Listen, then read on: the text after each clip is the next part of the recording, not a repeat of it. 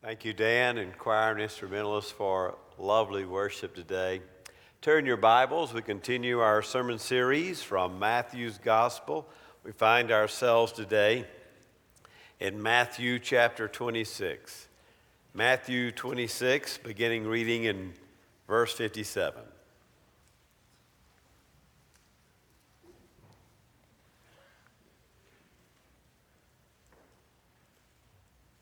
Matthew 26, 57. And those who had seized Jesus led him away to Caiaphas, the high priest, where the scribes and the elders were gathered together. But Peter also was following him at a distance, as far as the courtyard of the high priest, and entered in and sat down with the officers to see the outcome. Now, the chief priests and the whole council kept trying to obtain a false testimony against Jesus in order that they might put him to death. They did not find any, even though many false witnesses came forward, but later on two came forward and said, This man stated, I'm able to destroy the temple of God and rebuild it in three days. And the high priest stood up and said to him, Do you make no answer? What is it that these men are testifying against you? But Jesus kept silent. And the high priest said to him, I adjure you by the living God that you tell us whether you are the Christ, the Son of God. And Jesus said to him, you have said it yourself. Nevertheless, I tell you, hereafter you shall see the Son of Man coming, and the clouds sitting at the right hand of power. Behind him were his sermons, ahead, his suffering. Behind him were his parables, and ahead, his passion. Behind him were his suppers of fellowship, ahead, his last supper of betrayal. Behind him were the delights of Galilee, ahead, dark Gethsemane. Prophecy was about to become practice. Jesus and his entourage arrive at the city, which is both his destination and his destiny. As he approaches the city, branches were thrown down on the road in front of him, and well, some were so, so caught up that they used their coats and their cloaks. It was kind of a, a poor man's red carpet treatment, a, a homemade ticker tape parade. They shouted together, Blessed is he who comes in the name of the Lord, Hosanna in the highest. There were those pulling for him there.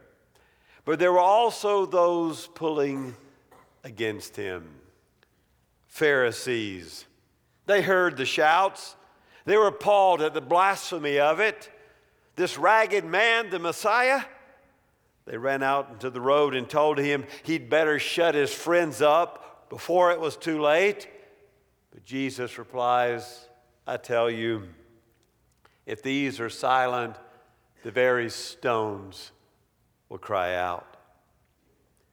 The entry of Jesus into Jerusalem is the start of his last week. As we watch him ride into the city, as we've watched him do this countless times before, it's like watching a famous tragedy acted out on stage for the hundredth time, and yet hoping against hope that this time maybe the impossible will happen and things somehow will go right in the end instead of wrong.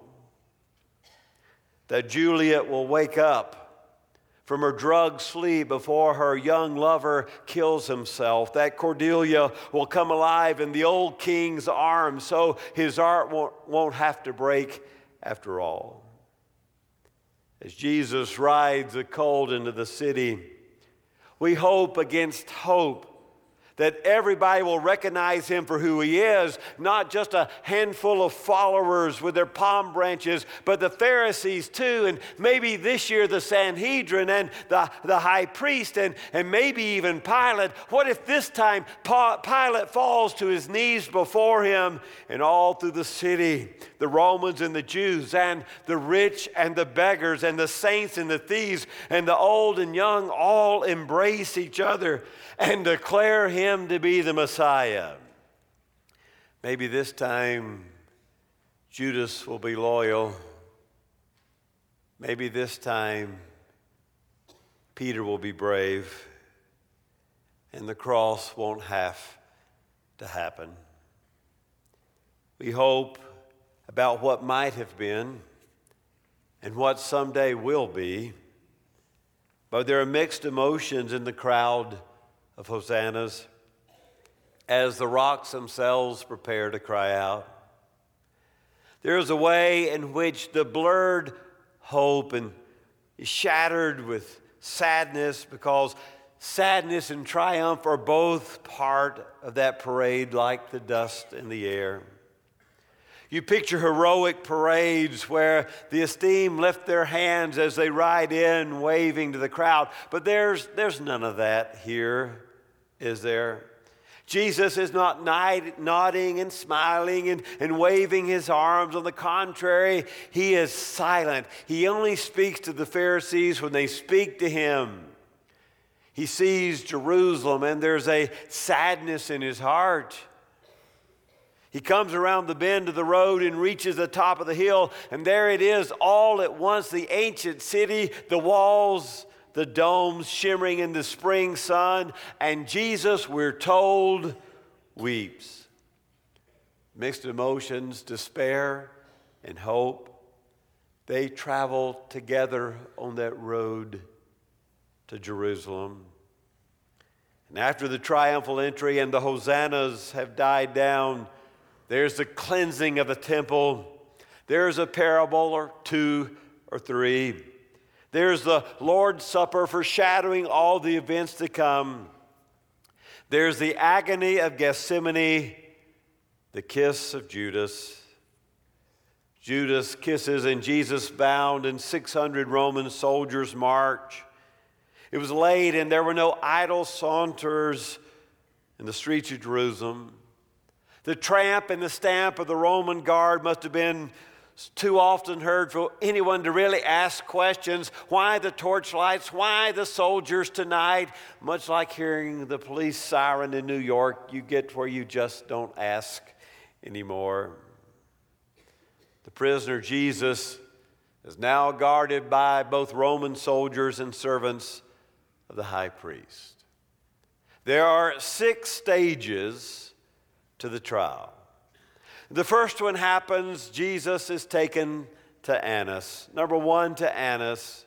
Though he was not officially the high priest at the time, if his sons, five of them, a son in law, and a grandson, were all puppets when they had the position of high priest, then Annas was the puppeteer.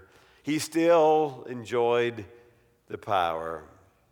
If he couldn't enjoy the official status of high priest, he still could make the decisions. Annas' family was sure to have profited off those exchange tables that Jesus himself had just overturned shortly before his arrest because he would not allow them to make his father's house a center of profit. Only John's gospel speaks of this first interrogation before Annas he asks a question What are you teaching? Who exactly are your disciples? Jesus responds, I have spoken openly in the world. I've taught the synagogues and in the temple where all the Jews come together. Ask them if you want to know what I'm teaching. Slap. Is that any way to answer the high priest? Annas, number two, sends him to Caiaphas, the official high priest, hands bound. What a contrast it seemed between the purification of the temple only a few days before when Jesus was overturning the tables of the high priest, and now he stood hands bound in front of the priest. Before Caiaphas, it's, it's hard to get any witnesses to say anything very much about Jesus. I heard him say, he was able to destroy the temple of God and rebuild it in three days. Well, I heard him say, another one joined in, I'll destroy this temple with hands, and then I'll build another temple without hands. Well, said Caiaphas, looking the Son of God eye to eye. What is your defense? These charges against you and the temple. Look at verse 63. But Jesus kept silent. But Jesus kept silent. All the false accusations in the air, he had said none of those things, not exactly like that. But he says nothing. Silence seems in some ways to permeate this account. You think about it. Well, the accusers have their witnesses. When it comes to the defense, there's not a single witness that speaks for him. Remember, all the disciples by now have left him and fled. What about God? What does God speak of? He spoke at the baptism one word from God This is my beloved Son, in whom I'm well pleased. And it's over. But God, too, is silent on this occasion. And Jesus joins the silence and makes no defense. What he had said was when his body was destroyed, the temple of God, that he would be resurrected in three days. That's all he had said. Despite the witnesses contorting his words and twisting what he had said and claiming that he had spoken words which, in fact, he had never, ever spoken, he himself utters nothing. Maybe it was in grade school. Maybe it was more recently. Someone accuses you, and you know you're completely innocent. My, how the defending darts began to spew forth with the slightest provocation. I did no such thing. I did not say that. We respond, but not Jesus. Hadn't the prophet Isaiah said so long ago in Isaiah 53? He was oppressed and he was afflicted, yet he did not open his mouth. Like a lamb that was led to slaughter, like a sheep that is silent before its shearers, so he did not open his mouth. One thing remained. Jesus knew it as well as Caiaphas. It was to put the question which Jesus could not refuse to answer this question. And, and once answered, it would either lead to his acknowledgement or his condemnation. It was a question that had loomed large over Jesus from the beginning.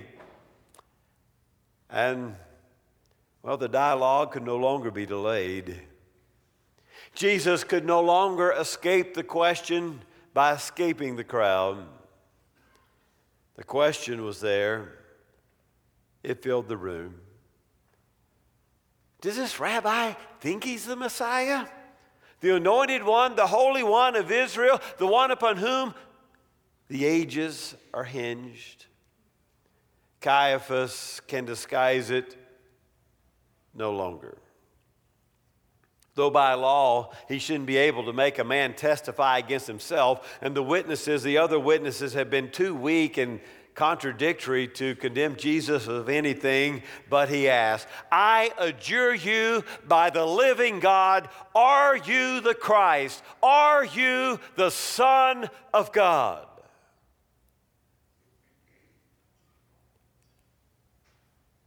The silence from the asking of the question to the answering of the question must seem like an eternity.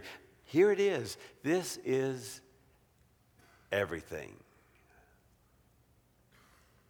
Jesus stands straight face, without flare, without a new emotion. You have said it yourself. Nonetheless, I tell you, hereafter you shall see the Son of Man sitting at the right hand of power and coming in the clouds of heaven. Jesus, at that moment, claimed to be the Son of God, the anointed one, the Christ. There was no mistaking his claim. He was speaking in the exalted terms of the Son of Man from Daniel. It was too much. Do we need any more witnesses? Caiaphas declares. He ripped his clothes asunder. No more secret Messiah, no more cryptic disguise. Jesus had spoken plainly in front of all the witnesses. This rabbi has just claimed to be the very Son of God. They all heard it that day. The law said when blasphemy like that was to occur, the garment should be rent, and the blasphemer should be executed. Leviticus 24 16, that one who blasphemes like that should be put to death, should be stoned. But the Jews, being under the oppression, they could not conduct a capital punishment campaign themselves without the help of, help of the Romans and did not stop the pronouncement. However, they all began to shout out together that he is deserving of death. Look at verse 66. What do you think? And they answered, He is deserving of death. They replied. They could not wait for their bloodthirstiness to be satisfied. They began to slap him and, and punch him, spitting on his face. Night passes. The third phase of the trial. Look at 27, verse 1. Now, when morning had come, all the chief priests and the elders of the people took counsel against Jesus to put him to death. They were tipping their hat at the law, which said they must meet during the daylight. When the council assembled again, they asked the question If you're the Christ, tell us. Jesus responds, If I tell you, you will not believe, and if I ask you a question, you will not answer. But from now on, the Son of Man will be seated at the right hand of the power of God. Are you then telling us that you are the Son of God? Luke's Gospel, I am. He replies. Oh, if you've ever had any doubt, that Jesus claimed to be Messiah, you can just tuck that doubt away. You can say he's wrong. You can say he's crazy. You can say he meant well, but he was misled. But you cannot say that he never claimed to be the Son of God. I am, he said. Why, even use that language of Daniel, that prophetic language, to say he was the Son of Man who comes in the clouds of heaven. The fourth phase of the trial. Arriving at the paved courtyard outside the fortress of Antonia, he comes to the phase before Pilate, the Roman governor. He came out to hear the charges from the Jews against this rabble rouser. What charges do you bring against this man? Pilate asked gruffly. If he were not a criminal, they say sarcastically, we wouldn't have brought him to you. Then they trump up some spurious political charges because to tell Rome that he claimed to be the Jewish Messiah would have carried no weight. They needed some political charges, some charges that would be offensive to Rome and to the emperor. Why, he claims to be a new king. That would be threatening to Rome. He said we don't have to pay our taxes. They began to trump up the political charges, changing the accusations against Jesus. He's misleading the nation all political in tone and not a one of them true. In fact, Jesus had said, Render to Caesar what is Caesar's. He never told them not to pay their tags. Pilate tries to discern the nature of the man before him. He can find no law that Jesus was actually broken. And Pilate learns the fifth phase of the trial that Herod happens to be in town. He sends Jesus over to Herod. This is only recorded in one gospel, and therefore he hopes Herod will give a second voice in regard to the innocence of Jesus. And these are not good men trying to do the right thing, they just can't see any law that he has broken. Now, Herod is so excited to meet Jesus. He had heard about all the magic tricks of the Messiah, and he wanted to see Jesus give some sight to the blind or, or turn some water into wine. I've heard all these things he can do. I want to see it for myself. This is my chance, thinks Herod. And so he asked Jesus question after question after question after question. And every time Jesus is silent. He doesn't feel obligated to tell Herod anything.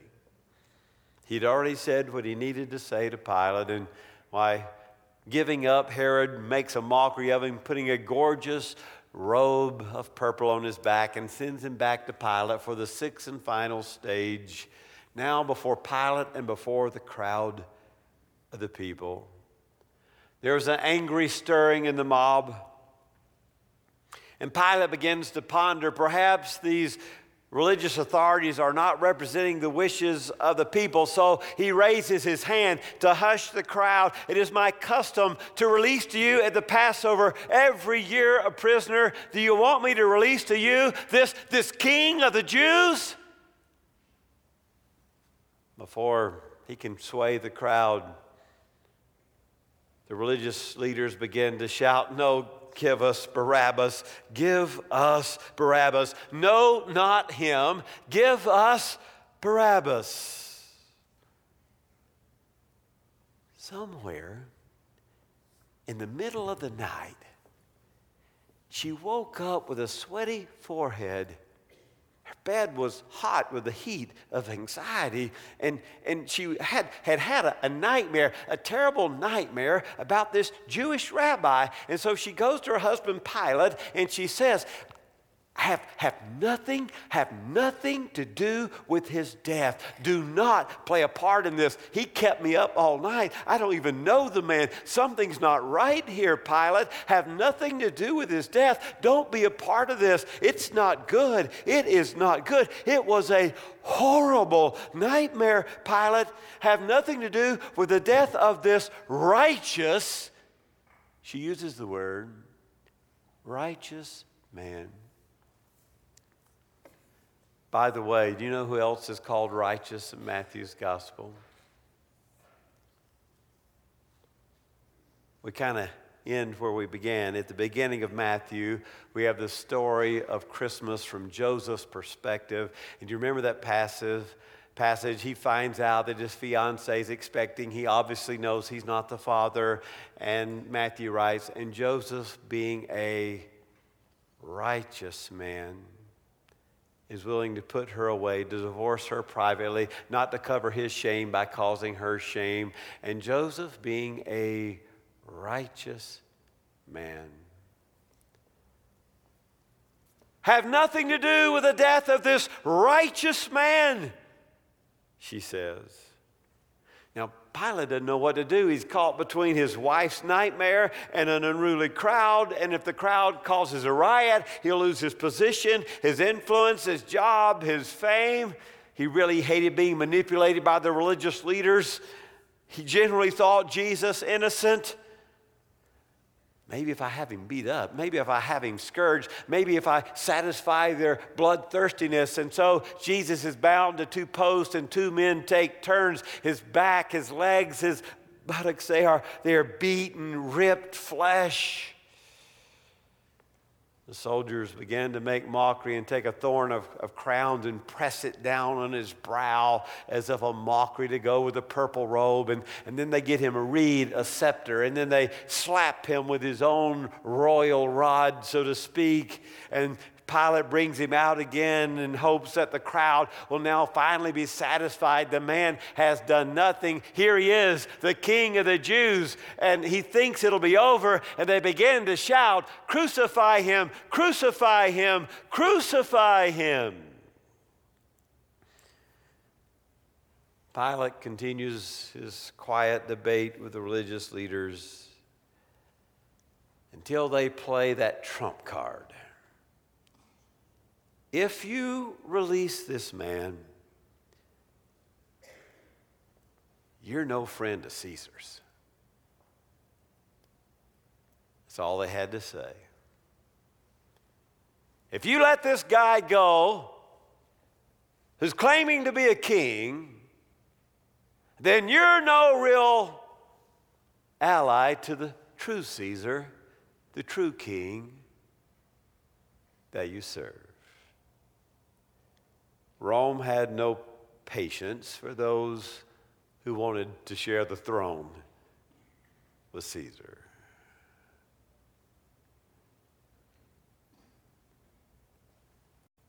Pilate goes over to the basin of water, nervously washes his hands, and keeps saying, You do what you want to do, but I'm telling you right now, I have nothing to do with his death.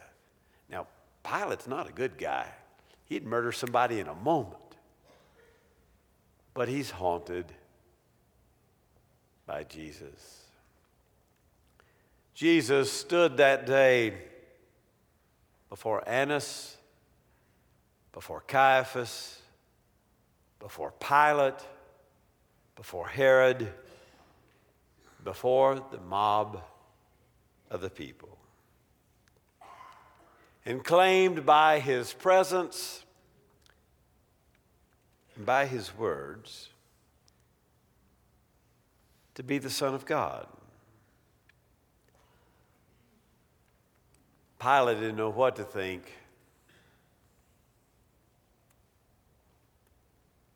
Herod hoped for nothing but a magic trick. The religious authorities thought he was guilty of blasphemy in the highest degree, and he, he was, if he was not the Christ.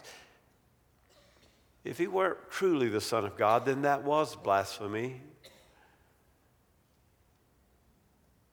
Pilate, Herod, the high priest, the Sanhedrin, the mob, everyone had to make a decision an individual decision. Who is this man? I know what they decided. That was 2,000 years ago. Now, the only thing that matters this morning, as Jesus once again claims to be, are you the Son of God? Is that what you're saying? I am. Is what do you think? What do you yourself decide? In regard to the identity of this Jewish rabbi from Galilee named Jesus who recruited some fishermen to be his disciples, who turned water into wine and caused the blind to see, the lame to leap, who multiplied the bread and said, Repent. The kingdom of God is here.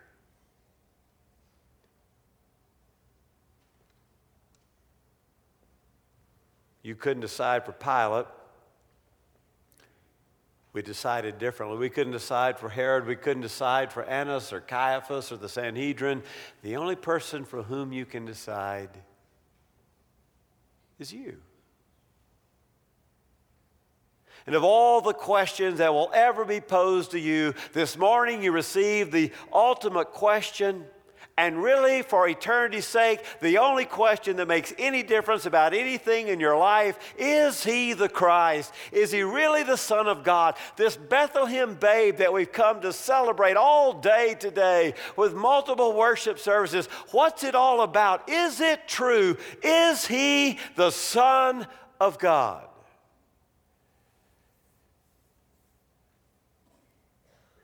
He is. The empty tomb says that He is. Repent, He preaches, with the presence of Jesus. We have the presence of the kingdom. Let's pray.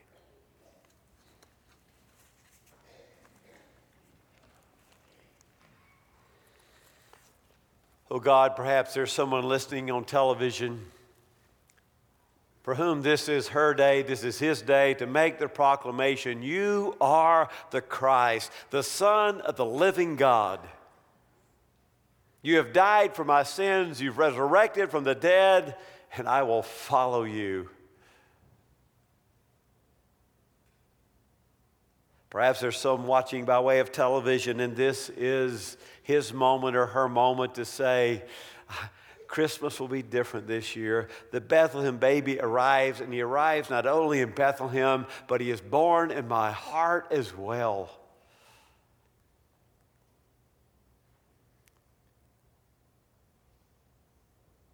Maybe there are others who are called to be a part of this family of faith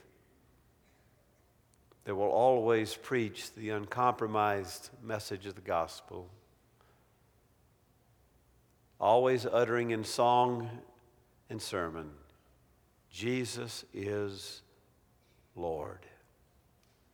The only words that matter. And in his name we pray. Amen.